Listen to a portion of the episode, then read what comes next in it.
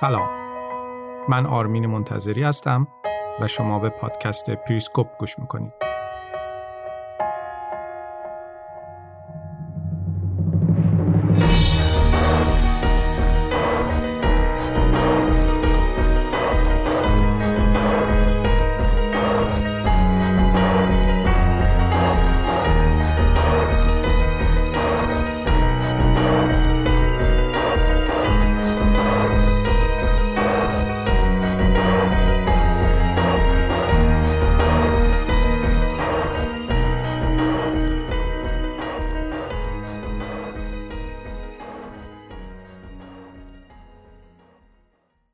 سلام.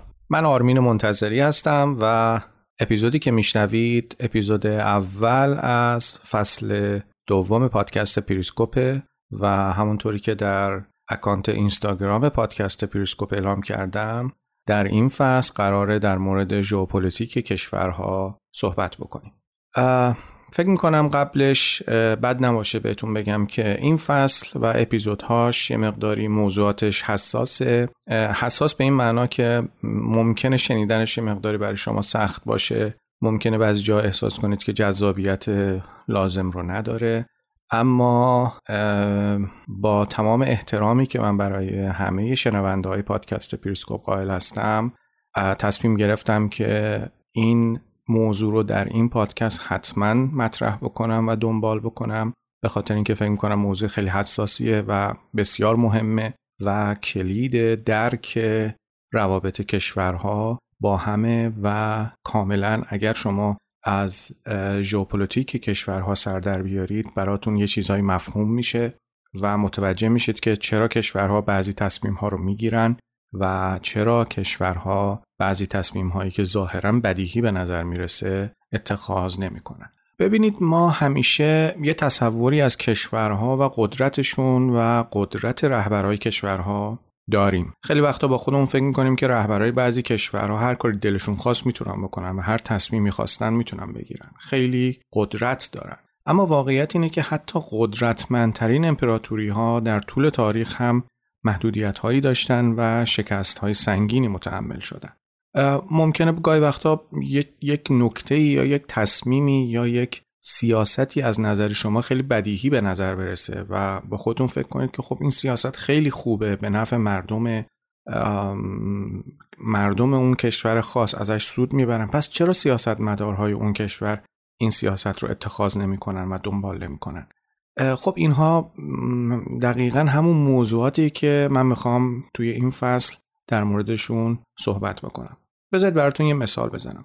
اگر اهل روزنامه خوندن باشید یا اینکه شبکه های خبری رو دنبال بکنید می‌بینید که هر روز یه عده تحلیلگر در مورد مسائل مختلف تو شبکه های خبری و روزنامه ها حرف می‌زنن و می‌نویسن. تحلیل می‌کنن پیشنهاد میدن و مسلما در اون تحلیل ها و پیشنهادهاشون هم خیلی هاشون ممکنه نیت خیری داشته باشن. تا بال از خودتون پرسیدید که چرا هیچ سیاستمداری به این پیشنهادها و این تحلیل ها توجه نمی‌کنه. می‌تونید بگید که این تحلیلگرا خیر و صلاح کشورها, کشورها و مردمشون رو می‌خوان. درستم هست. ممکنه بگید که این تحلیلگرها دنبال رعایت حقوق بشر و گسترش دموکراسی و از این حرفها هستن. خب اینم درسته. اما تقریبا همشون عین هم حرف می‌زنن. احتمالا فکر می‌کنم با نوشتن این سرمقاله ها و در واقع بیان این تحلیل ها می‌تونن واقعیت رو مهندسی بکنن و اینکه ذهن سیاستمدارها و رهبرهای کشورها رو تغییر بدن. در واقع این سرمقاله ها و ایده هایی که توشون مطرح میشه درباره اینه که چطور انسان می‌تونه به دستاوردهایی تو حوزه های مختلف برسه. یعنی چی؟ یعنی اینکه اونها انسان رو محور قرار میدن و بعدش درباره اینکه این انسان چه کارها می‌تونه بکنه شروع به نوشتن می‌کنن یا حرف می‌زنن. البته که حرفاشون تا حدود زیادی درسته. در واقع توی این سرمقاله ها مدام درباره قدرت انسان صحبت میشه در مورد قدرت سیاستمدارها صحبت میشه. اما واقعیت اینجاست که این همه بحث نیست. یه جاهایی هم قدرت انسان محدودیت داره. قدرت سیاستمدارها دچار محدودیته. این محدودیت می‌تونه سویه منفی داشته باشه یا سویه مثبت. اما این محدودیت کجا خودشو نشون میده؟ اونجایی که این محدودیت کاملا واضح و شفاف خودشو نشون میده جغرافیای کشور هاست.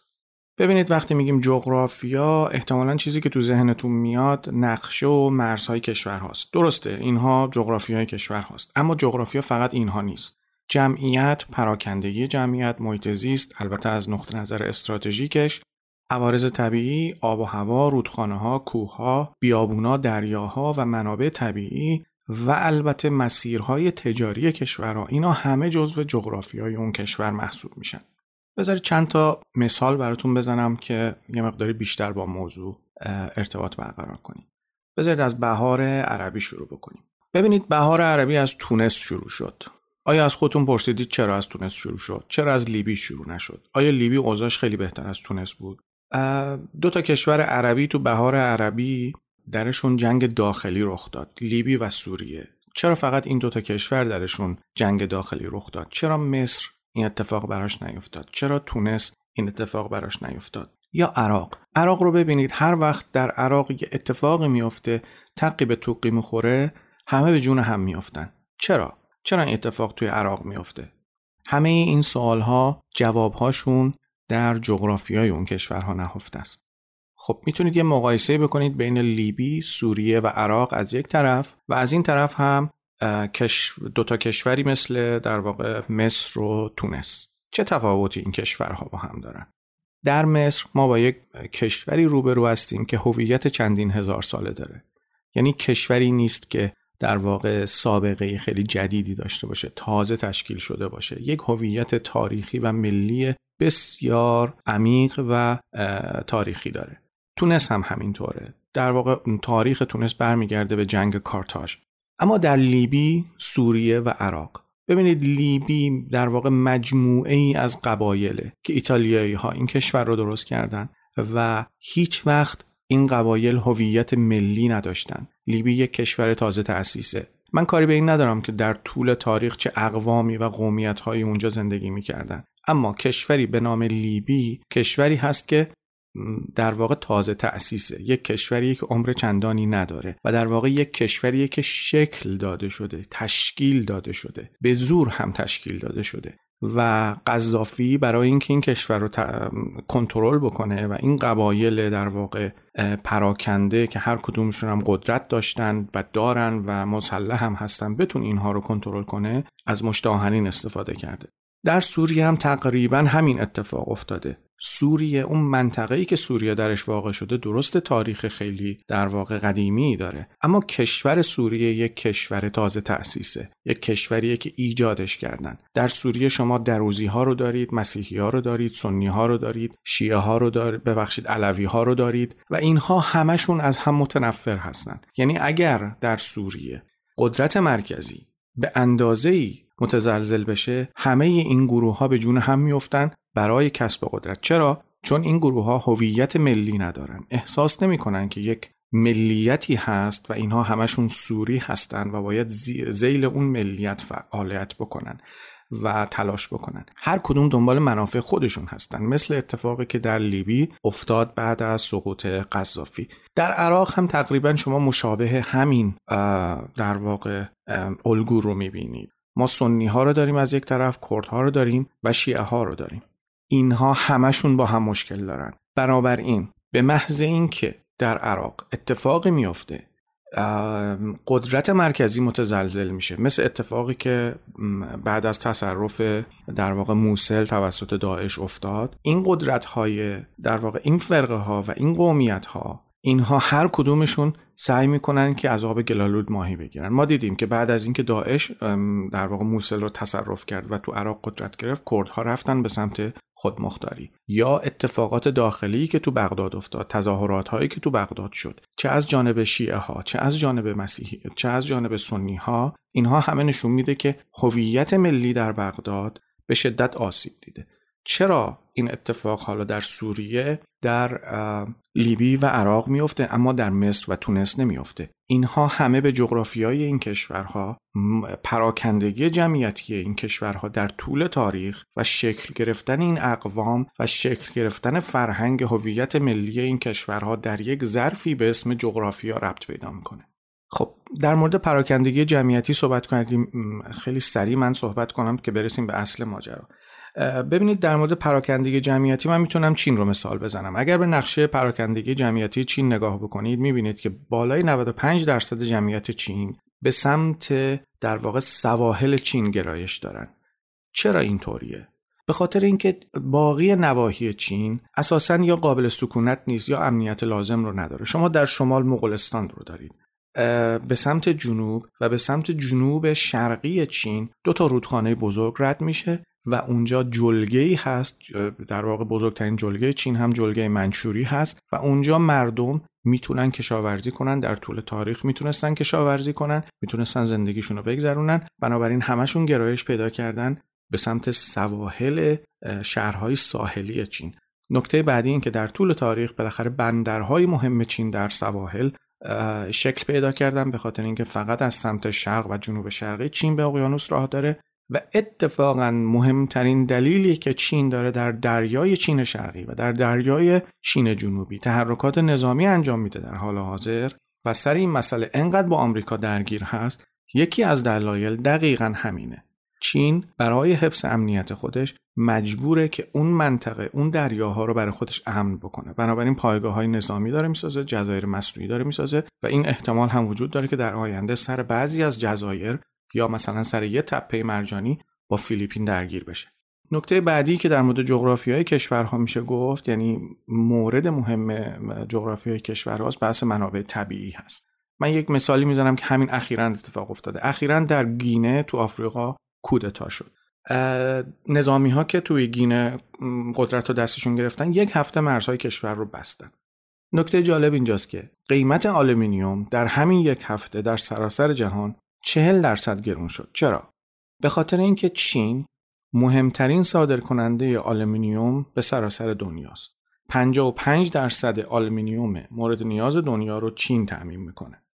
چین برای تولید آلومینیوم نیاز به بوکسیت آلومینیوم داره. بیشتر بوکسیت آلمینیوم خودش رو هم از گینه وارد می‌کرده چون گینه سرشار از منابع و معادن آلمینیومه وقتی که این اتفاق برای گینه میفته زنجیره تأمین بوکسیت آلمینیوم دچار مشکل میشه. بنابراین قیمت آلمینیوم تو دنیا میره بالا. بنابراین این نشون میده که منابع طبیعی کشورها که در واقع زیل جغرافیای کشورها قرار می‌گیره چقدر تأثیر گذاره توی معادلات جهانی. یا مثال دیگه ای که می‌تونم در مورد منابع طبیعی بزنم دو تا کشور بولیوی و پرو هستن. اصلا از خودتون پرسیدید که چرا این دو کشور انقدر برای امریکایی ها مهمن چرا انقدر برای چینی ها مهمن؟ چرا انقدر برای اروپایی ها مهمن بولیوی چه ارزشی داره؟ یه کشور کوچیک خیلی ارتف تو ارتفاع بالا پرو هم همینطور.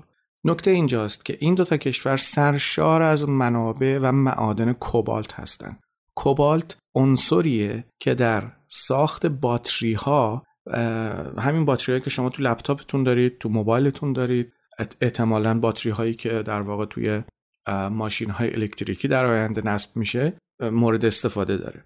بنابراین این دو کشور از این جهت بسیار مهم خواهند شد در آینده. ببینید همینطور که براتون گفتم میشه از این جور موارد مکرر مطرح کرد. های زیادی میشه در مورد کشورها مطرح کرد که جوابشون رو باید در جغرافی های کشورها پیدا بکنیم. آیا از خودتون پرسیدید که چرا کمونیسم در روسیه ریشه دووند و بعد به چین رفت؟ چرا از کشور دیگه شروع نشد؟ آیا از خودتون پرسیدید که چرا بریتانیا زمانی بزرگترین ناوگان دریایی جهان رو داشت؟ آیا از خودتون پرسیدید که چرا کریستوفر کلمبوس رفت برای کشف امریکای جنوبی؟ آیا کریستوفر کلمبوس واقعا دنبال کشف بود یک کاشف بود فقط به این خاطر رفت این کارو بکنه؟ یا اینکه مقاصد دیگه ای پشت این کارش بود؟ آیا از خودتون پرسیدید که چرا توی جنگ داخلی سوریه بشار اسد سقوط نکرد؟ دلیلش چی بود؟ صرفا اینکه ایران و روسیه به کمکش رفتن باعث شد بشار اسد سقوط نکنه. آیا از خودتون پرسیدید که چرا عربستان به یمن حمله کرد؟ صرفا به خاطر اینکه حال ایران رو بگیره؟ آیا از خودتون پرسیدید که میانمار چرا اینقدر برای امریکا و چین اهمیت داره؟ چرا تایوان برای چین و امریکا اهمیت داره؟ آیا از خودتون پرسیدید که چرا آمریکا با کشوری مثل فیلیپین توافقنامه امنیتی نظامی امضا می‌کنه؟ آیا از خودتون پرسیدید که چرا مرزهای غربی روسیه اینقدر براش اهمیت داره؟ آیا از خودتون پرسیدید که چرا روسیه قبول کرد که تحریم های گسترده اتحادیه اروپا و آمریکا رو بپذیره اما کریمه رو اشغال بکنه؟ آیا از خودتون پرسیدید که چرا روسیه برای تصرف دو منطقه کم جمعیت اوستیا و آبخازیا به جنگ با گرجستان رفت و جلوی همه دنیا ایستاد. آیا از خودتون پرسیدید که چرا آلمان در مقایسه با کشورهای دیگه اروپایی در قبال روسیه کمی سهل انگارانه تر رفتار می‌کنه و بیشتر مدارا می‌کنه؟ آیا از خودتون پرسیدید که چرا بولیوی و پرو انقدر برای دنیا مهمه اما هیچ کسی به کشورهایی مثل فنلاند، نروژ، دانمارک کاری نداره و اونها هم به دنیا کاری ندارن؟ آیا از خودتون پرسیدید که اساسا چرا ژاپن در جنگ جهانی وارد شد؟ خیلیاتون ممکنه بگید این جنگ جنگی نبود که ژاپن بخواد واردش بشه اما ژاپن از آسیا وارد این جنگ شد حتی با آمریکا هم درگیر شد سر جنگ. ببینید همه اینها ریشه در جغرافیای کشورها داره و اگر شما یک مقداری مطالعه بکنید توجه بکنید به جغرافیای کشورها جواب همه این سوالها رو می‌گیرید و اون وقت متوجه میشید که روابط بین الملل اساساً بر اساس یک سری تئوری های در واقع شفاهی نوشتاری یا لزوما خواست درونی شخصیت ها و سیاست مدارها نیست و پارامترهایی وجود داره در روابط بین الملل که برخی سیاست ها را تحمیل می‌کنه به سیاست مدارها و سیاست مدارها مجبورن که بر اساس اون پارامترها تصمیم بگیرن. چرا؟ دلیل اصلیش اینه که جغرافیای کشورها رو نمیشه تغییر داد.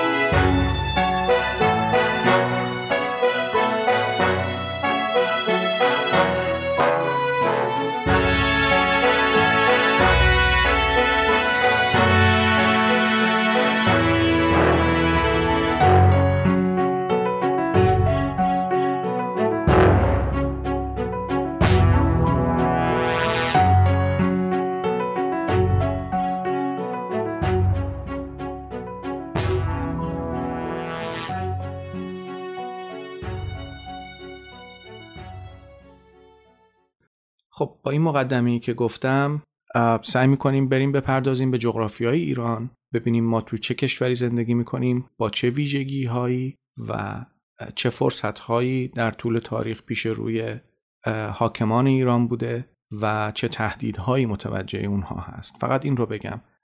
اگر من در مورد ایران صحبت می‌کنم از ایران جمهوری اسلامی از ایران پهلوی از ایران صفوی قاجاریه صحبت نمی کنم. من یک از مفهوم سرزمینی به اسم ایران صحبت می کنم در طول تاریخ.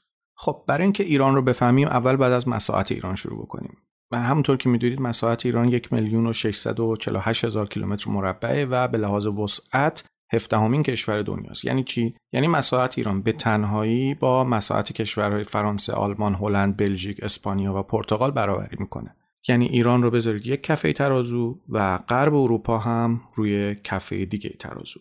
و اما از نظر جمعیت ایران 16 همین کشور پر جمعیت دنیاست. جمعیت ایران به تنهایی با جمعیت فرانسه و انگلیس برابره. اصلا بگذارید مقایسه ایران با کشور اروپایی رو بذاریم کنار. همین عراق خودمون. مساحتش 4000 و ببخشید 433 هزار کیلومتر مربع و حدود 39 میلیون نفر جمعیت داره. بنابراین جمعیت ایران بیشتر از دو برابر جمعیت عراقه. افغانستان هم 625 هزار کیلومتر مربع مساحت داره و جمعیتش 38 یا 39 میلیون نفره. بنابراین اگر مساحت عراق و افغانستان رو روی هم بذارید باز هم مساحت ایران 68 درصد بیشتره. جمعیتش هم 40 درصد بیشتره. حالا بریم سراغ نقشه توپوگرافیک ایران و ببینیم چی پیدا می‌کنیم. ببینید ایران مرزهای ایران رو اگر نقشه جلو روتون باشه مرزهای ایران کوهستانی هستن. یعنی اکثر مرزهای ایران کوهستانی هستن. ولی این کوه ها از مرزهای ایران به داخل ایران هم کشیده شدن. ما دو تا رشته کوه بزرگ زاگرس و البرز رو داریم که اکثر شهرهای ایران توی کوه پایه های این دو تا رشته کوه قرار گرفتن. البته مهمترین رشته کوه ایران زاگرسه. زاگرس در واقع امتداد کوههای قفقازه که اگر به نقشه نگاه بکنید از مرزهای شمال غربی ایران شروع میشه یعنی از ترکیه و ارمنستان شروع میشه و میره تا جنوب و به بندر عباس و تنگه هرمز می‌رسه. طولش هم 1400 فکر کنم 40 کیلومتره. این ویژگی رو میگم که یعنی این ویژگی ها رو که میگم یادتون بمونه چون بعدا خیلی باشون کار داریم. ایران یه مرز 240 کیلومتری با ترکیه داره که بیشترش از هر دو طرف کوهستانیه. این کوه هم چیه؟ همون رشته کوه زاگرس. اما پایینای مرز ایران و ترکیه که دیگه از اونجا مرز عراق با ایران شروع میشه، این کوه ها به تدریج کمتر میشن و دیگه از ابتدای مرز ایران و عراق ناپدید میشن. از اینجا به سمت جنوب مرز ایران و عراق از سمت عراق مسطحه. در واقع بخشی از حوزه آبریز دجله و فرات تو همین منطقه واقع شده. اما همین مرز از سمت ایران وقتی به نقشه نگاه بکنید می‌بینید که به شدت کوهستانی. یعنی چی؟ یعنی رشته کوه زاگرس از سمت ترکیه که وارد خاک ایران میشه نزدیکی مرز عراق یه قوسی به سمت مرکز ایران داره و میاد داخل ایران. اما سمت عراقش کاملا مسطحه. این مرز در واقع همون مرز تاریخی بین امپراتوری پارس و بین النهرین بوده که حالا ما بهش میگیم جنوب عراق. اما اگر همین مرز ایران رو بگیرید و به سمت جنوب برید به جایی می‌رسید که دجل و فرات به هم می‌رسن و شط العرب رو تشکیل میدن. اونجا پر از مرداب و تالاب و اینجور چیزاست که ما بهش میگیم جلگه خوزستان که بخش زیادیش هم داخل خاک ایرانه. دقیقا پشت این مرداب ها توی خاک ایران ادامه رشته کوه زاگرسه که میره به سمت جنوب و سمت تنگه هرمز. نکته که اینجا مهمه اینه که اون جلگه و اون مرداب ها در طول تاریخ همیشه بودن. حالا الان نگاه نکنید که خشک شدن. مثلا ما هرول از این رو خشک می‌بینیم این روزها. بنابراین شما اگر دقت بکنید می‌بینید که یه سری از امپراتوری ها در طول تاریخ مرکزیت قدرتشو قدرتشون رو در اونجا قرار دادن. به خاطر چی؟ به خاطر اینکه اونجا بهشون امنیت می‌داد. از این طرف جلگه بود مرداب و طالاب بود. هیچ دشمن خارجی نمی‌تونست از اونها رد بشه. از یه طرف هم کوههای زاگرس داشتن که این در واقع موبالایز کردن نیروهای زمینی رو از طرف دشمنهای خارجی خیلی سخت می‌کرد. چون کسی نمی‌تونست از سمت زاگرس بالا بیاد و سرازیر بشه به سمت مرکزیت قدرت امپراتوری ایران. البته من نمیگم عبور از جلگه ها و نمی‌دونم طالاب های خوزستان در طول تاریخ غیر ممکن بوده. نه خیر ما از اونجا ضربه هم خوردیم. اما حداقلش این بود که حرکت نیروهای مهاجم رو کند می‌کرد و نیروهای مهاجم بدون همکاری کسی یا عاملی یا عنصری از داخل خیلی براشون سخت بود که بتونن از اون جلگه ها رد بشن. کما اینکه حمله اسکندر به ایران هم تا حدودی با همکاری بعضی عناصر داخلی یا جاخالی کردن بعضی عناصر داخلی به موفقیت رسید. بازم میگم این ویژگی هایی رو که میگم یادتون بمونه چون بعدا باشون کار داریم. خب حالا دقیقا از همین منطقه تالابی و مردابی زاگرس به سمت جنوب شرقی ایران انحنا پیدا می‌کنه. کمی بالاتر از مرز ایران و عراق یه حالت زیگزاکی به خودش می‌گیره میاد به سمت جنوب و به شط العرب ختم میشه. شط العرب رو هم که می‌دونید به طول 200 کیلومتر توی همین دشتای مردابی و طالابی حرکت می‌کنه و در نهایت هم به خلیج فارس میریزه. توی شرق این منطقه استان خوزستان قرار گرفته که جمعیت عرب توش خیلی زیاده. با توجه به ماهیت مردابی یا طالابی و جلگه‌ای این منطقه دفاع ازش در مقابل حمله دشمن راحته و ایران می‌تونه موقع جنگ از این منطقه به عنوان یک منطقه حائل یا بافرزون استفاده بکنه. کما اینکه زمان جنگ با عراق این کار کرد. یعنی هر نیروی متقاسمی بخواد از این منطقه به ایران حمله بکنه چاره ای نداره جز اینکه این منطقه رو دور بزنه خودش رو به خلیج فارس برسونه. بنابراین همین دور زدن برای ایران زمان می‌خره تا خودش رو آماده بسیج نیروها و اعزام نیروها بکنه. اما حالا نکته که وجود داره اینه که این منطقه خشک شده بخش اعظمش خوش شده ما هورول عظیم رو داریم که خوش شده اما زمان جنگ ایران و عراق هورول عظیم آب داشت و تصورش رو بکنید. اگر این آرزه جغرافیایی یعنی جلگه خوزستان هورول عظیم در زمان حمله عراق به ایران آب نداشت و عراقی ها خیلی راحت می‌تونستن از اونجا نیروهاشون رو منتقل بکنن ایران چیکار می‌خواست بکنه در مقابل عراق؟ پس تمام اون جنگ هایی که در هور اتفاق افتاده و شما داستان هاشو شنیدید و فیلم هاشو دیدید اینها همه نشون دهنده اینه که هور با آبی که داشت با باطلاق ها و طالاب هایی که داشت برای ایران یک در واقع منفعت استراتژیک تو جنگ با عراق داشت. بنابراین من می‌تونم حالا بهتون بگم که به لحاظ امنیتی اتفاقا به نفع جمهوری اسلامی ایرانه که هورالعظیم آب داشته باشه. و من بعید می‌دونم که در حاکمیت جمهوری اسلامی بین نظامیان در واقع کشور این مسئله و این امر بدیهی و این واقعیت بدیهی درک نشده باشه. اما اینکه چرا نمی‌تونن هور رو دوباره پر آب بکنن اون باز هم برمیگرده به یک مسئله جغرافیایی دیگه یک عامل جغرافیایی دیگه و اون عامل تغییرات آب و هوایی و خشکسالی البته به معنای استراتژیک خودش محیط زیست به معنای استراتژیک خودش که باز هم یه بحث دیگه ای رو میطلبه. چون ترکیه در بالادست دجله و فرات صد زده عراقی ها حقابه ایران رو نمیدن. بنابراین هور خشک شده. بنابراین من می‌تونم بهتون بگم که نبود آرزه جغرافیایی مثل هورالعظیم پرآب یک خطر امنیت ملی برای ایران محسوب میشه جدای از عوارض و طبعات زیست محیطی که برای ایران داره مثل خب گرد و خاک ها و در واقع خوشسالی های زیاد و یا نابود شدن زیست طبیعی مردمی که در اون منطقه ساکن هستند.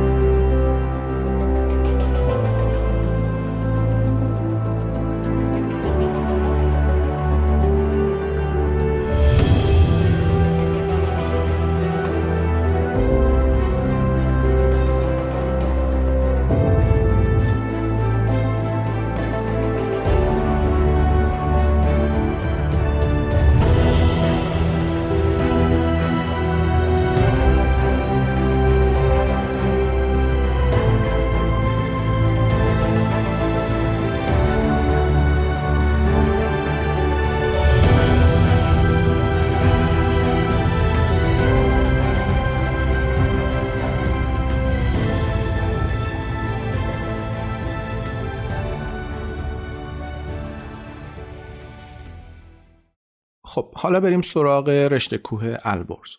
البرز از غرب دریای خزر موازی با سواحل خزر کشیده شده و میاد و میره تا شرق ایران. البرز بیشتر شبیه یه پله که بین کوههای زاگرس و قفقاز از یه طرف و کوههای افغانستان از طرف دیگه قرار گرفته و در نهایتش هم به منطقه هندوکش می‌رسه. در واقع البرز توی جنوب دریای خزر همینطور تا مرز افغانستان ادامه پیدا می‌کنه و به بیابونای قرقم توی ترکمنستان می‌رسه اما توی شرق ایران یه سری کوههای کم ارتفاع هستند که در امتداد مرز افغانستان و پاکستان با ایران همینطور پایین میان و تقریبا می‌رسن به دریای عرب. البته این رو بگم این دریای عرب با خلیج فارس فرق می‌کنه. حالا نرید بعدم بگید که منتظری اسم خلیج فارس رو جعل کرد. دریای عرب در واقع قسمت پایین و جنوب قسمت پایین جنوب شرقی ایران واقع شده. خب پس الان تا حالا ما غرب ایران رو گفتیم شمال ایران رو هم گفتیم و شرق ایران رو هم گفتیم. حالا می‌رسیم به جنوب ایران. جنوب ایران هم خب دریا داریم. ایران حدود 1280 کیلومتر خط ساحلی تو جنوب خودش داره. ببینید وقتی میگیم خط ساحلی بیشتر منظورمون اون خط ساحلیه که به آبراهای بین المللی راه داره. در واقع اینجا بیشتر منظورمون جنوب کشوره. این 280 کیلومتر از سواحل غربی خلیج فارس شروع میشه. امتداد پیدا می‌کنه تا خلیج عمان. مهمترین بندر ایران هم تو این خط ساحلی بندر عباسه که نزدیک تنگه هرمز قرار گرفته. فقط همین یه بندر اونجا هست. بنابراین تنگه هرمز خیلی آسیب پذیره و از ظواهر هم پیداست که با توجه به بنادر کمی که اونجا هست نمیشه گفت ایران یه قدرت دریاییه. چون اگر ایران قدرت دریایی بود ما باید اونجا بنادر خیلی بیشتری میداشتیم. پس ایران چیه؟ ایران در واقع بیشتر یه قدرت زمینیه تا یه قدرت دریایی. همیشه اینطور بوده. در طول تاریخ همینطور بوده. یعنی شما در طول تاریخ نمی‌بینید و نشنیدید که ایرانی ها نیروی دریایی قدرتمندی داشته باشن. اما شاید بپرسید چرا اینطور بوده؟ اینجا قسمت جذاب ماجراست. اینجا همون جاییه که تو مقدمه اپیزود هم گفتم. همون جایی که گفتم که چطور جغرافیا روی سیاست های کشورها و حتی سیاست های دفاعی کشورها اثر می‌ذاره. ببینید همونطور که من براتون توضیح دادم یه رشته کوه البرز داریم که اون بالا مثل دژ از غرب تا شرق ایران کشیده شده و یک مثل یک دیوار عمل می‌کنه. یه زاگروس هم داریم که از شمال غربی ایران شروع میشه و میاد پایین در امتداد مرزها و بعد نزدیکی جنوب غربی ایران یه قوس می‌خوره و میره می‌رسه به تنگه هرمز. شرق ایران هم در امتداد مرزهای افغانستان و پاکستان با ایران کوههای کم ارتفاع تری داریم. جنوب غربی هم باطلاق داریم و طالاب داریم و شط العرب داریم. بنابراین هسته مرکزی قدرت توی ایران با توجه به عوارض جغرافیایی که ایران داره همیشه امن بوده. یعنی چی؟ یعنی اینکه رسیدن یک دشمن خارجی از خارج از مرزهای ایران به هسته مرکزی ایران و سرنگونی حاکمیت مستقر در ایران خیلی سخته. حالا من فعلا در مورد مرزها گفتم در مورد بیابان لوت و در واقع کویرهای ایران چیزی نگفتم. از اونجا هم نمیشه رد شد. پس اساسا چرا حاکمای ایران در گذشته باید به فکر ساخت نیروی دریایی میافتادن؟ ساخت نیروی دریایی هم هزینه داره هم آموزش طولانی مدت می‌خواد. وقتی طرف می‌تونسته با استفاده از عوارض جغرافیاییش از خودش دفاع کنه چرا باید به خودش زحمت و هزینه زیادی تحمیل بکنه؟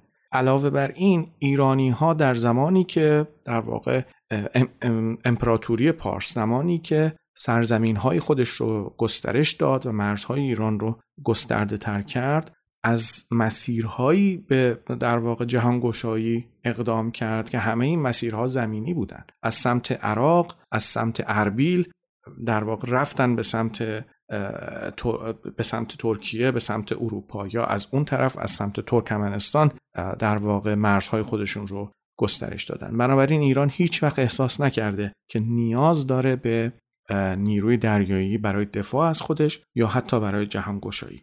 ببینید در طول تاریخ هم نشون میده که اگر شما تاریخ رو یک نگاه خیلی کوتاهی بیاندازید می‌بینید که بیشتر از 400 بار به ایران حمله شده اما از این 400 بار فقط چهار بار ایران به طور کامل اشغال شده. خب این نشون میده که اشغال ایران کار خیلی دشواریه. مغول ها تونستن ایران رو اشغال کنن. البته خب بخش هایی از ایران رو اشغال کردن باز هم یعنی مغول ها از نوار شمالی ایران خیلی پایین نتونستن بیان. برای اینکه نتونستن از کویر لوت رد برای اینکه نتونستن از زاگروس ردشن برای دیگر نواحی ایران حاکم صرفا انتخاب کردن. و بعد مدتی هم وقتی که با شورش شورش و مقاومت ایرانی ها مواجه شدن مجبور شدن و, و البته یه مقداری مشکلات داخلی خودشون مجبور شدن که ایران رو ترک بکنن.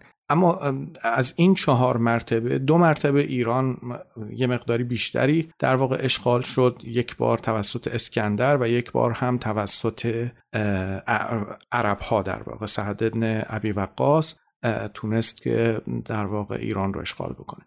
خب یکی از عوارض جغرافیایی دیگه ای که ایران داره و به شدت برای امنیت ایران اهمیت داره کویرهای ایران هست. ببینید ما توی مرکز ایران دو تا فلات کویری داریم که تقریبا بدون سکنه هستن. یعنی اساسا قابل سکنا نیستن. حالا من کاری ندارم. تو حاشیه های کویر ممکنه در واقع زندگی در جریان باشه. اما به طور کلی اگر بخوایم نظر بدیم کویرهای ایران دو فلات کویری ایران قابل سکونت نیستند یکیش دشت کویره که از قوم شروع میشه و میره به سمت شمال شرقی تا نزدیکی مرزهای افغانستان. یعنی اگر هر عوضی بخواد از اون بخش به ایران حمله بکنه توی دشت کویر کارش تمومه. یکی هم دشت لوت رو داریم که از اونجا میره به سمت جنوب و می‌رسه به بلوچستان. یعنی چی؟ یعنی از پاکستان هم حمله زمینی به ایران کار آسونی نیست. دشت کویر پر از لایه های نمکیه که لایه های کلفت گل روش قرار گرفتن و خیلی ساده میشکنن و به لایه نمک می‌رسن. اونایی که رفتن می‌دونن من چی میگم. در واقع اونجا یه جهنمیه واسه خودش. بنابراین با توجه به همه اون چیزی که گفتم با اینکه ایران از 2300 سال پیش 400 بار بیشتر از 400 بار بهش حمله شده اما همیشه سر جای خودش باقی مونده. ممکنه مرزهاش تغییر کرده باشن. اما هسته مرکزی قدرت در طول تاریخ در ایران در چارچوب همین مرزهایی که الان ما می‌بینیم در حال حاضر می‌بینیم باقی مونده. یعنی اصل ایران شاکله اصلی ایران هیچ تغییری نکرده از هزاران سال پیش به این طرف. خب و اما موضوع جمعیت. ببینید جمعیت یکی از مهمترین عوامل ژئوپلیتیکه. ایران کشوری که برخلاف خیلی از کشورها اکثر جمعیتش توی مناطق کوهستانی ساکن هستن نه دشت ها حتی پرجمعیت ترین شهرهای ایران که مثلا یکیش تهران باشم درست پای رشته کوه البرز قرار گرفتن. به طور کلی اگر به نقشه پراکندگی جمعیتی ایران نگاه بکنید می‌بینید که تمرکز جمعیتی ایران روی دو تا کمربند کوهستانیه. یکی البرز از شرق به غرب و زاگرس از شمال غرب به جنوب شرق. فقط توی شمال شرق هم یه تمرکز جمعیتی توی مشهد و خراسان ها داریم که اونجا هم البته با کوه های احاطه شدن و یک سمتیش هم خب کویر داریم. ارتفاع اون کوه ها ممکنه کمتر باشه ولی بالاخره ما اونجا در واقع یه سری رشته کوه داریم. باقی کشور هم خب کویر و غیر قابل سکونت و اینها. بنابراین با توجه به همه اون چیزی که تا به حال مطرح کردم اساسا تردد در ایران. یعنی حمل و نقل در ایران و بسیج نیروها در ایران کار ساده ای نبوده در طول تاریخ. شما الان به الانش فکر نکنید که سوار ماشین میشید مثلا بعد هفت ساعت یا 6 ساعت می‌رسید به نمی‌دونم حالا کرمانشاه اصفهان یزد یا بعد چهار ساعت می‌رسید به شمال کشور و اینها. در گذشته این راه ها وجود نداشته و این کوه ها اینجوری که الان شکافته شده و اینجوری که الان وسط کویر جاده کشیدن یا حالا یه خط راهنی هم, هم ما داریم در گذشته به این راحتی نبوده. بنابراین ایران اساسا به لحاظ حمل و نقلی کشور سختیه اساسا شما فکر می‌کنید چرا ایران یکی از بزرگترین ناوگان های حمل و نقل جاده ای رو در خاورمیانه داره؟ به خاطر اینکه عوارض جغرافیایی ایران اجازه نمیده که خیلی راحت ایران بتونه راه هم بکشه. خب تو بخش بعدی صحبت هم فکر کنم بد نباشه به منابع ایران هم یه اشاره بکنیم. خب مهمترین منابع ایران منابع نفت و گازشه. اما جایگاه این منابع هم خیلی اهمیت داره. حالا در ادامه بحث این اهمیت رو بیشتر متوجه میشه چرا چرا میگم اهمیت داره جایگاه منابع نفتی ایران؟ به خاطر اینکه نفت مهمترین و استراتژیک ترین کالای صادراتی ایرانه. نفت ایران توی سه منطقه جغرافیایی واقع شده. جنوب غربی ایران منطقه اصلی در واقع منابع نفتی این منطقه ادامه ساختار زمین شناسی هستن که از منطقه کردستان عراق توی شمال عراق شروع میشه و به ایران می‌رسه. این وسط میادین نفتی که شرق شط العرب قرار گرفتن برای ایران اهمیت خیلی خیلی زیادی داره. چند تا از میادین نفتی ایران هم توی دریای خزر هستن و باقی هم توی در واقع خلیج فارس واقع شدن. اما یه نکته جالب بهتون بگم که ربط پیدا می‌کنه به ساختار و عوارض جغرافیایی ایران. ببینید با اینکه ایران منابع عظیم نفت و گاز داره اما توی رنکینگ اقتصادهای دنیا جایگاه خوبی نداره.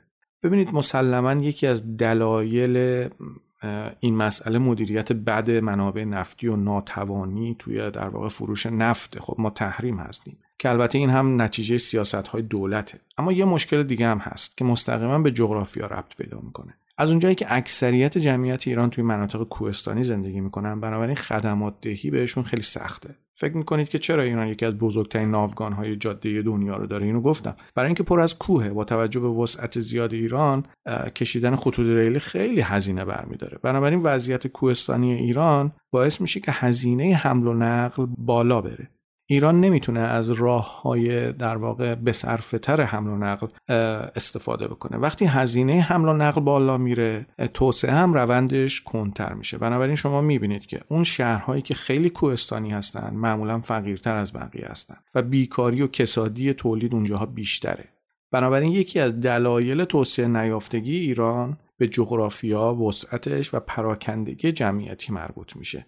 مثال بزنم. به کشورهای مثل کویت و عربستان نگاه کنید. این کشورها جمعیت خیلی کمی دارن و چالش های جغرافیاییشون هم مثل ایران نیست. پراکندگی جمعیتی هم خیلی ندارن. بنابراین وقتی که نفت میفروشن خیلی راحت می‌تونن پولش رو صرف توسعه بکنن. اما حتی اگر فرض کنیم همین حالا ایران مثل دوران قبل از تحریم نفت بفروشه بازم خیلی سخت می‌تونه به این چالش های جغرافیایی غلبه کنه. یه مثال دیگه بزنم. ایران دشت ها و فضاهای وسیعی که قابل سکونت باشن کم داره. وقتی اینا نباشه هزینه زیر های صنعتی بزرگ بالا میره. بنابراین هزینه تولید هم بالا میره. به بعضی از این شهرک های صنعتی که تو مسیر جاده تهران به اصفهان است نگاه کنید ببینید کجا ساخته شدن اصلا قابل سکونت نیستن نمی‌دونم اونجا رفتید یا نه و امکانات اولیه رو هم ندارن فاصله شون هم از مسیرهای توزیع زیاده. بنابراین هزینه حمل و نقل بالا میره و در نتیجه هزینه تولید هم بالا میره. بنابراین نقش نفت تو توی اقتصاد ایران فقط می‌تونه این باشه که اقتصاد ایران رو از سقوط حتمی حفظ کنه. اگر نه نفت به تنهایی نمی‌تونه ایران رو نجات بده. پس می‌بینید که بخشی از همه اون چیزی که شما الان اون تصویری که جلوی روی خودتون دارید به جغرافیا برمیگرده و در مورد جغرافیا هم خیلی دولت ها نمی‌تونن کاری در واقع بکنن. دولت ها نمی‌تونن جایی رشته کوه زاگرس رو عوض کنن یا یه مقداری خمش کنن یا یه تیکیش رو بردارن یا دولت ها نمی‌تونن کویر لوت رو عوضش بکنن تبدیل به بهشتش بکنن یا جاش رو تغییر بدن.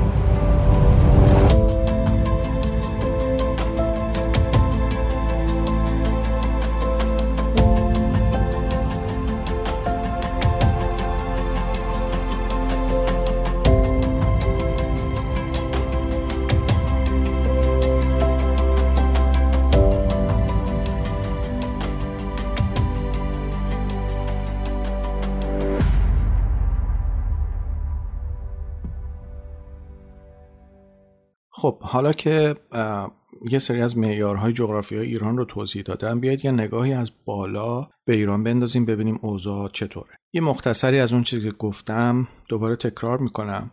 ببینید ایران به لحاظ جغرافیایی مثل یه دژه. از سه طرف کوه ها احاطش کردن از طرف چهارم هم دریا داره و وسطش هم دو تا فلات کویری بزرگ داره. بنابراین همونطور که گفتم تصرف و اشغال ایران خیلی سخته. غیر از ها و اسکندر و ها امپراتوری عثمانی هم سعی کرد از طریق زاگرس به ایران حمله کنه و از سمت شمال غربی وارد ایران شد اما ادامه نداد و نتونست به مرکز ایران برسه. بنابراین ایران یک کشور کوهستانیه با دشت های کم که قابل سکونت باشن. شمال ایران کوهستانیه به سمت شرق هم که برید به افغانستان می‌رسید که اونجا هم مناسب سکونت نیست به سمت جنوب هم که برید به دریا می‌رسید. اما یه سری دشت های جلگه‌ای سمت جنوب غربی ایران هست که اگر ایران بتونه اونجاها رو قابل سکونت بکنه ممکنه اونجا نقطه قوت ایران باشه. شاید به همین خاطر بود که یه زمانی همین نقطه مرکز امپراتوری پارس شد. اون موقع امپراتوری پارس از زاگرس شروع کرد و وقتی که دشت های حوزه آبریس دجل فرات رو تصرف کرد امپراتوریش رو شکل داد. البته این کار خیلی زمان برد. اون موقع هیچ مرزی وجود نداشت. بنابراین از سمت غرب با هیچ مقاومتی روبرو نشد. شاید هم یکی از دلایلش این بود که اینا از کوههای زاگرس اومدن پایین و حمله کردن به اون دشت بنابراین کار براشون آسونتر بود تا اینکه جمعیت ساکن اون دشت ها بخوان از کوههای زاگرس بالا برن و حمله کنن به پارس ها در واقع زاگرس به امپراتوری پارس برتری می‌داد. بنابراین تصرف اون دشت ها و ساکن شدن جمعیت و بعدش هم حاصل خیز بودن خاک اون دشت های جلگه‌ای باعث شد امپراتوری پارس قدرتش رو تثبیت بکنه. نکته جالب این که اگر به نقشه های ایران قدیم نگاه کنید از زمان هخامنشی ها تا زمان شاه عباس می‌بینید که ایران کمتر گسترش سرزمینی رو از سمت شمال غرب انجام داده. به جز شاه عباس که از قرهباغ به گرجستان رسید باقی این کارو نکردن. چون این منطقه برای لشکرکشی خیلی سخت و دشواره. اگر تاریخ جنگ های ایران توی قرن 19 هم رو هم نگاه بکنید می‌بینید که ایران هم با روسها جنگید و هم با عثمانی ها اما پیشروی هر دوشون خیلی کم بود. از سمت شمال غرب هم ایران گسترش بیشتری داشته چون می‌تونسته از طریق ترکمنستان وارد بشه. از سمت شرق هم اگر می‌خواست گسترش پیدا کنه باید به سمت افغانستان می‌رفت که اونجا عوارض کوهستانی مشکل ایجاد می‌کرد براش. اما حمله ایران از سمت غرب از طریق حوزه آبریز دجل و فرات ممکن تر بود. ایران از این طریق می‌تونست به دریای مدیترانه هم برسه. در واقع امپراتوری پارس همین مسیر رو طی کرد و تا یونان و مصر هم پیش رفت.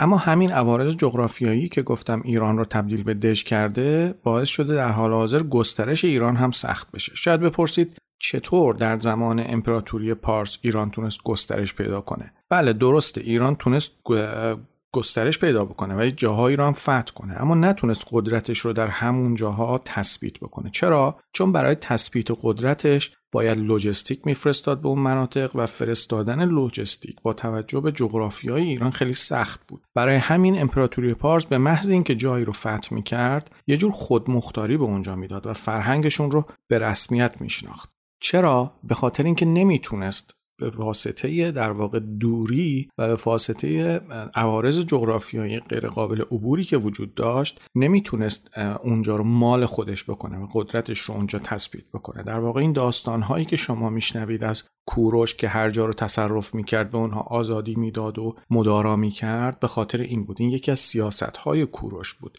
برای اینکه بتونه اونجا رو در مدار کنترل خودش نگه داره.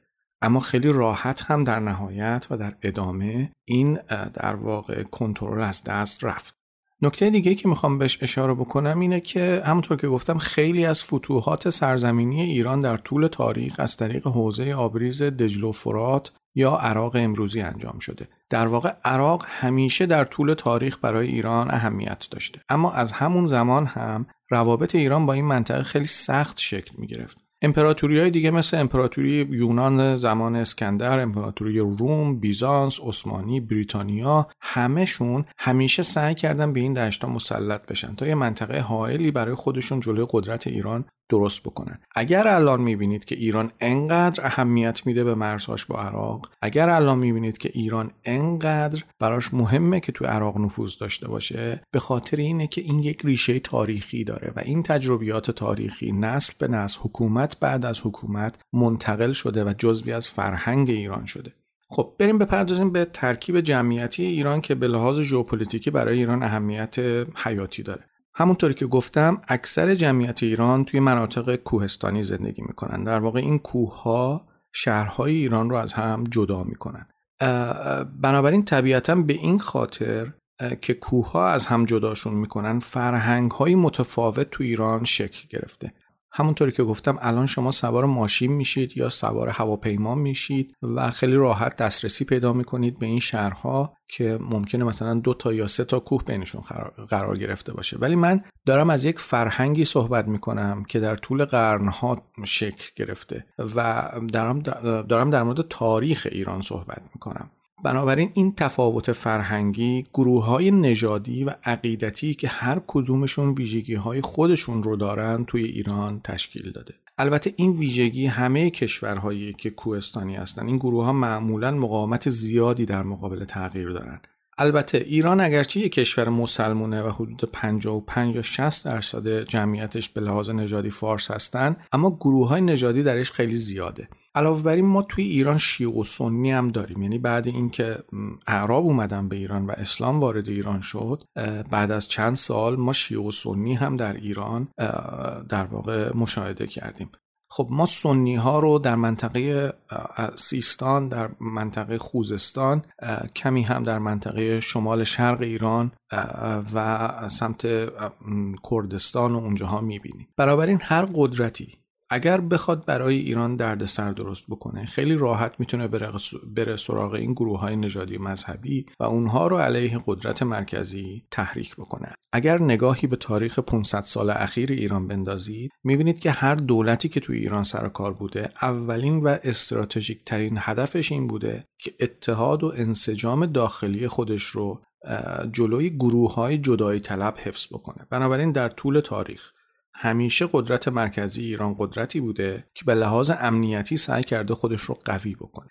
البته این قضیه فقط برای ایران نیست. خیلی از کشورهای دیگه هم حفظ انسجام گروه های نژادی براشون مهمه. اما این قضیه برای ایران حیاتی تره چون قدرت مرکزی توی ایران به خاطر جغرافی های کوهستانی که داره که راهی برای عقب نشینی جلوی تهدید این گروه های نژادی براش باقی نمی‌ذاره بنابراین بی‌ثباتی داخلی خیلی راحت تر می‌تونه ساختار امنیتیش رو به هم بریزه.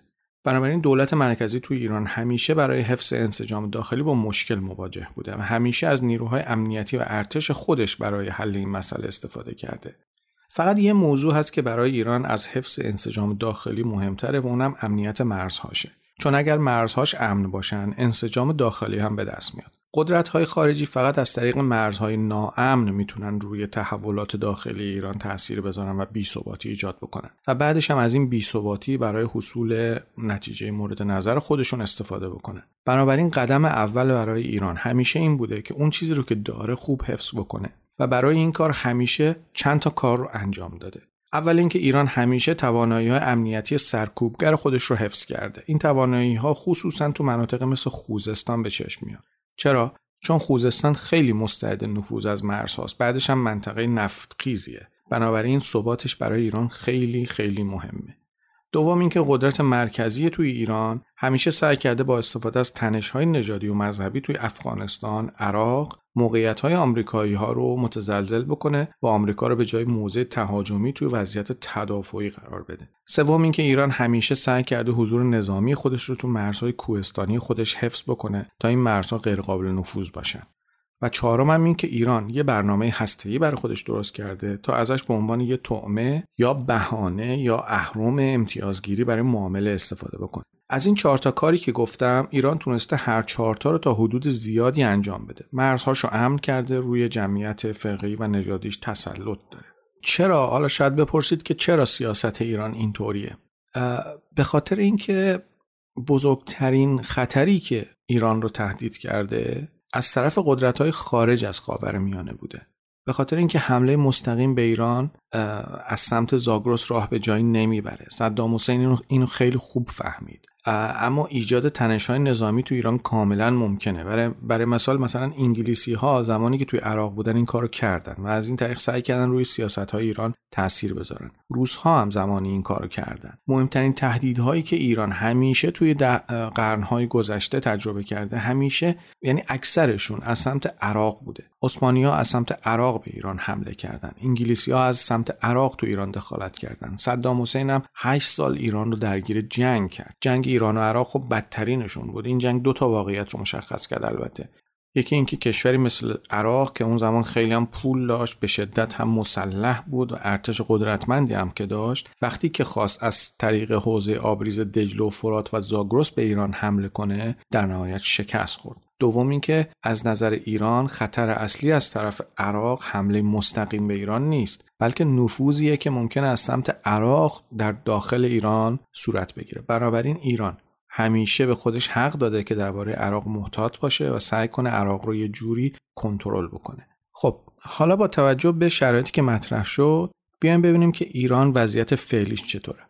یکی از مهمترین نگرانی های ایران حضور نیروهای آمریکایی دور تا دورشه.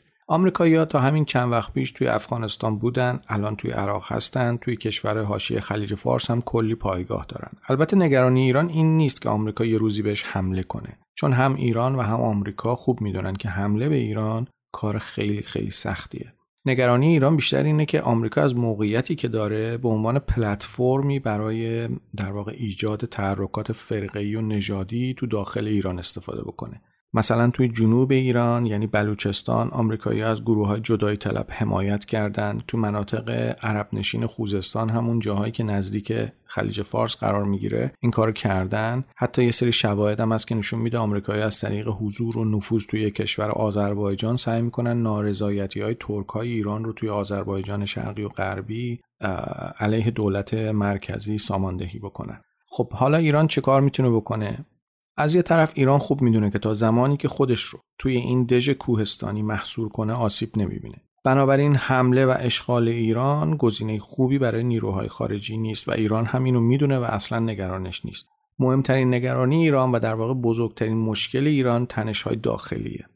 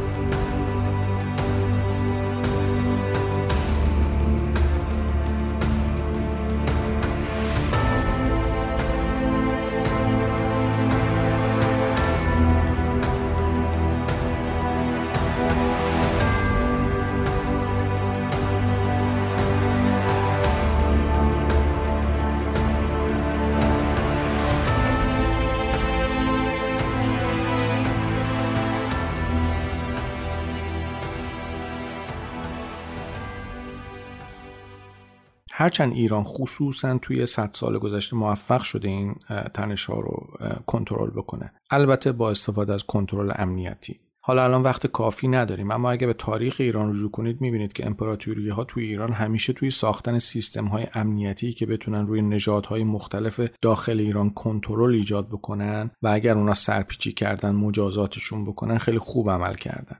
پس این مشکلی نیست که ایران معاصر باش مواجه بوده باشه. یعنی یک ریشه تاریخی داره. شاه عباس هم همین مشکل رو داشت. بعدش قاجارها هم همین نگرانی رو داشتن. بعدش به پهلوی رسید و رضاخان و بعدش هم پسرش محمد رضا و حالا هم جمهوری اسلامی. بنابراین نتیجه که می‌تونیم بگیریم اینه که جغرافیای ایران به لحاظ توپوگرافیک باعث شده که پراکندگی جمعیتی خاصی تو ایران ایجاد بشه و این پراکندگی جمعیتی باعث شده تفاوت‌های فرهنگی و اجتماعی هم در ایران زیاد باشه. به این خاطر که کوهها مثل یه حصار باعث شدن فرهنگ در سراسر ایران به, به طور یکسانی ساری و جاری نباشه چون کوهها مسیرهای ارتباطی رو محدود کردن. همین محدود بودن مسیرهای ارتباطی باعث شده ایران روند توسعه رو خیلی خیلی کند طی بکنه. بنابراین ایران نسبتا کشور فقیری محسوب میشه. اما در عوض مرزهاش امنه و دولت مرکزی توش قوی و سیستم امنیتی قدرتمندی هم داره. حالا همین ایران برای گسترش دامنه نفوذ خودش به جای تاثیرگذاری مستقیم مجبور از طریق پروکسی هاش عمل بکنه توی منطقه. یعنی گروههایی رو توی کشورهای هدف اجیر بکنه. حالا این اجیر کردن می‌تونه از طریق پول دادن باشه یا سلاح دادن یا حمایت های بین المللی و عقیدتی ایدولوژیک بنابراین تا زمانی که ایران کنترل کوه رو در اختیار داره امنه اما همین کوه باعث میشن که ایران نتونه یه تهدید جدی برای کشورهای همسایه باشه. چرا؟ چون ایران نمی‌تونه خیلی راحت نیروهاشو موبالایز بکنه. شاید یکی از دلایلی که برنامه موشکی انقدر برای ایران مهمه همین باشه. چون با موشک خیلی راحتتر می‌تونه دشمنهای خارجیش رو در واقع هدف قرار بده. اما ایران یه کار دیگه هم کرده برای اینکه هم ترسناک جلوه بکنه و هم امنیت خودش رو بیشتر بکنه. اون کارم اینه که سمت انرژی هسته ای رفته. ببینید ایران منطقه حائل توی خارج از مرزاش خیلی نداره و نیروهای خارجی هم خیلی به مرزاش نزدیکن. بنابراین باید یه ترس و دلهوره‌ای برای هر نیروی خارجی ایجاد بکنه. برنامه هسته ایران برای ایران دو تا کار کرده. اول اینکه اگر ایران تصمیم بگیره بره سمت ساخت بمب ای با این کار می‌تونه تهدید خارجی رو تا حدودی مرتفع بکنه. دوم اینکه صرف داشتن برنامه ای ایران رو ترسناک جلوه میده. و وقتی بتونی کسی رو بترسونی یه جورایی قدرت به دست میاری. البته صحبت از حمله به تأسیسات هسته ایران هست اما واقعیت اینه که ریسک این کارم خیلی بالاست. اگر بالا نبود این همه سال اسرائیلیا و آمریکایی‌ها صرفا مشغول خرابکاری و ترور نمی‌شدن و مثل نیروگاه اسیراک عراق یه روز چهار تا هواپیمای اسرائیلی بلند می‌شدن و هر تأسیساتی که تو ایران می‌خواستن با خاک یکسان می‌کردن و می‌رفتن. بنابراین در خصوص برنامه هسته ایران همیشه مسیر دیپلماتیک برای قدرت‌های خارجی و به خصوص آمریکا ارجحیت داره. حتی دونالد ترامپ هم با اون همه فشاری که به ایران می آورد حرف آخرش این بود که بابا بیاید مذاکره کنیم.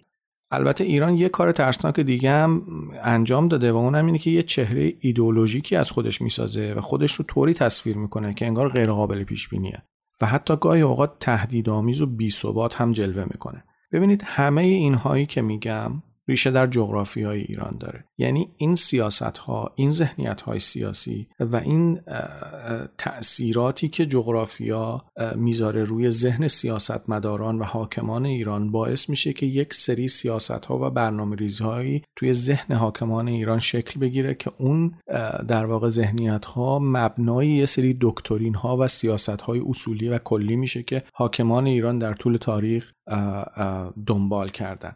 البته این رو هم باید بگم که من اصلا هدفم این نیست که بگم جغرافیا همه چیزه. جغرافیا 50 درصد کاره اما اون 50 درصدی که خیلی مهمه و تقریبا هیچ کارش نمیشه کرد تغییر ناپذیره. 50 درصد بعدی هم البته شخصیت ها و روابط کشورها با همه. اما این 50 درصد میشه تغییر بکنه. یعنی رؤسای جمهور عوض میشن دولت ها تغییر می‌کنن بنابراین روابط بین کشورها هم عوض میشن. اما جغرافیا همیشه سر جای خودش باقی میمونه. و اون اثراتی که می‌ذاره روی تفکر و طرز فکر سیاستمدارها همیشه پابرجا هستند ما در مورد سیاست امنیتی ایران در خصوص بعضی از قومیت ها مثل اعراب یا ترک ها یا کرد ها صحبت کردیم. شاید تو ذهنتون بیاد که خب اوکی چرا هر حاکمیتی توی ایران نمیاد و با اینها یه جورایی مدارا بکنه یه مقداری این به اینها آزادی بده یه مقداری در واقع اونجا توسعه رو بیشتر بکنه تا اینها یه مقداری در واقع فرمان بردارتر بشن یا وضعیت بهتری پیدا بکنن و وفاداریشون به هسته مرکزی قدرت بیشتر بشه.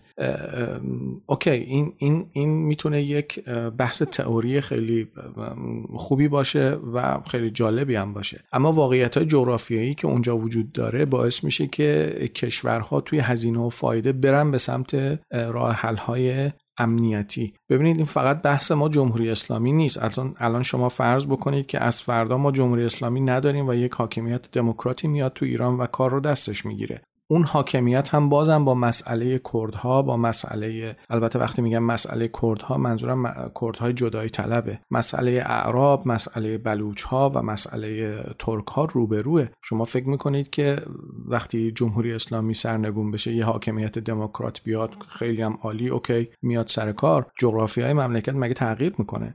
نه خیر. اون حاکمیت دموکرات هم همچنان به نفت خوزستان نیاز داره. اون حاکمیت دموکرات هم همچنان به منابع در واقع کشاورزی خوزستان نیاز داره. اون حاکمیت دموکرات هم همچنان به اون بافرزونی که کردستان براش ایجاد می‌کنه نیاز داره. بافرزونی که در واقع از سمت از سمت آذربایجان برای ایران ایجاد میشه به واسطه حضور کوههای زاگرس به اونجا هم نیاز داره. بنابراین باز هم گزارش ها و دستور کار در یک دولت دموکرات باز هم همینه.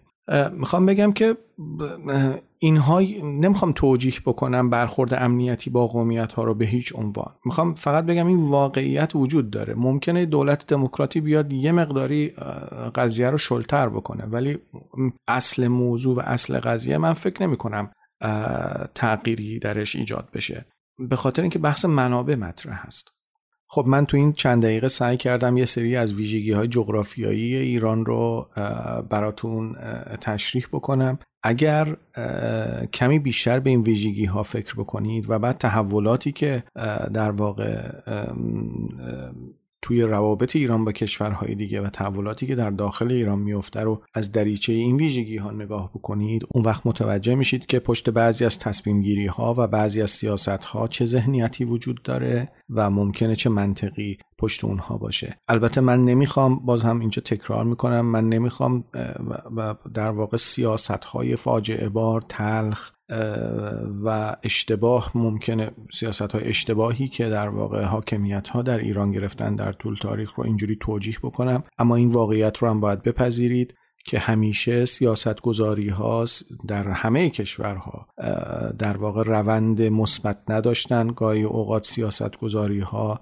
تلخ بودند برای اینکه هسته مرکزی قدرت همیشه می‌خواسته قدرت خودش رو تثبیت بکنه. بنابراین توی بعضی از سیاست گذاری ها حاضر شده که هزینه بپردازه و دست به کارهایی بزنه که شما الان اگه بهش نگاه بکنید میگید که خیلی کارهای اشتباهی بوده. این اپیزود تموم شد اما توضیحی که می‌خوام براتون بدم و یه خواهشی که ازتون دارم اینه. اگر در مورد حرفایی که من زدم سوالی دارید یا فکر می‌کنید جای من اشتباه کردم می‌تونید سوالتون رو به صورت voice یا توی در واقع direct account اینستاگرام پادکست پریسکوپ برای من بفرستید و یا اینکه به کانال پادکست پریسکوپ توی تلگرام در واقع اونجا بفرستید. من اونجا از بین سوال هاتون هر توی هر اپیزودی پنج تا سوال رو انتخاب می‌کنم و ابتدای اپیزود اول به اون سوال ها پاسخ میدم و اون سوال ها رو پخش می‌کنم و بعد بهشون پاسخ میدم.